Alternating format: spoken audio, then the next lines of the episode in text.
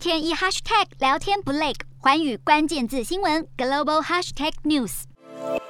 在投资人斟酌今年空头趋势是否已经收敛的情况下，随着美国可能调降进口中国商品的关税，美股今天稳健收高，美股四大指数全数收涨，道琼指数上涨 六百一十八点三四 点，收 三万一千八百八十点二四 点，纳斯达克上扬 一百八十点六六 点，收 一万一千五百三十五点二七 点，标普五百上涨 七十二点三九 点，收 三千九百七十三点七五 点，非半指数上扬 十五点七八 点，收 两千八百九十八点四三点。